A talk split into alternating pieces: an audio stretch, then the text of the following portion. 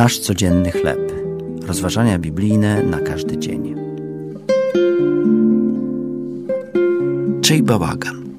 Tekst autorstwa Julie Ackerman-Link na podstawie Ewangelii według świętego Mateusza, 15 rozdział od 7 do 21 wiersza.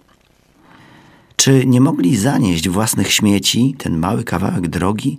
Żaliłem się Jayowi, podnosząc puste butelki z plaży i wrzucając je do śmietnika oddalonego o 7 metrów. Czy czują się lepiej przez to, że zostawią bałagan dla innych? Mam nadzieję, że to turyści. Nie wyobrażam sobie, żeby miejscowi ludzie traktowali naszą plażę z takim lekceważeniem. Nazajutrz natknąłem się na modlitwę, którą napisałem kilka lat wcześniej. Dotyczyła ona osądzania innych. Moje własne słowa przypomniały mi, że nie miałem racji, szczycąc się posprzątaniem czyjegoś bałaganu. Tak naprawdę to mam swój własny, a zwłaszcza ten duchowy bałagan, ale go ignoruję. Szybko zakładam, że nie mogę uporządkować swojego życia, gdyż zaśmiecają je inni ludzie.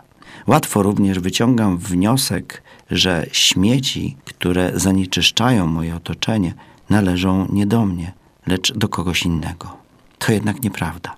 Nic, co z zewnątrz, nie może mnie potępić ani zniszczyć, lecz tylko to, co jest wewnątrz. Prawdziwym śmieciem jest postawa, która sprawia, że natychmiast czuję słaby zapach czyjegoś grzechu, a ignoruję odór mojego własnego. To były rozważania biblijne na każdy dzień. Nasz codzienny chleb.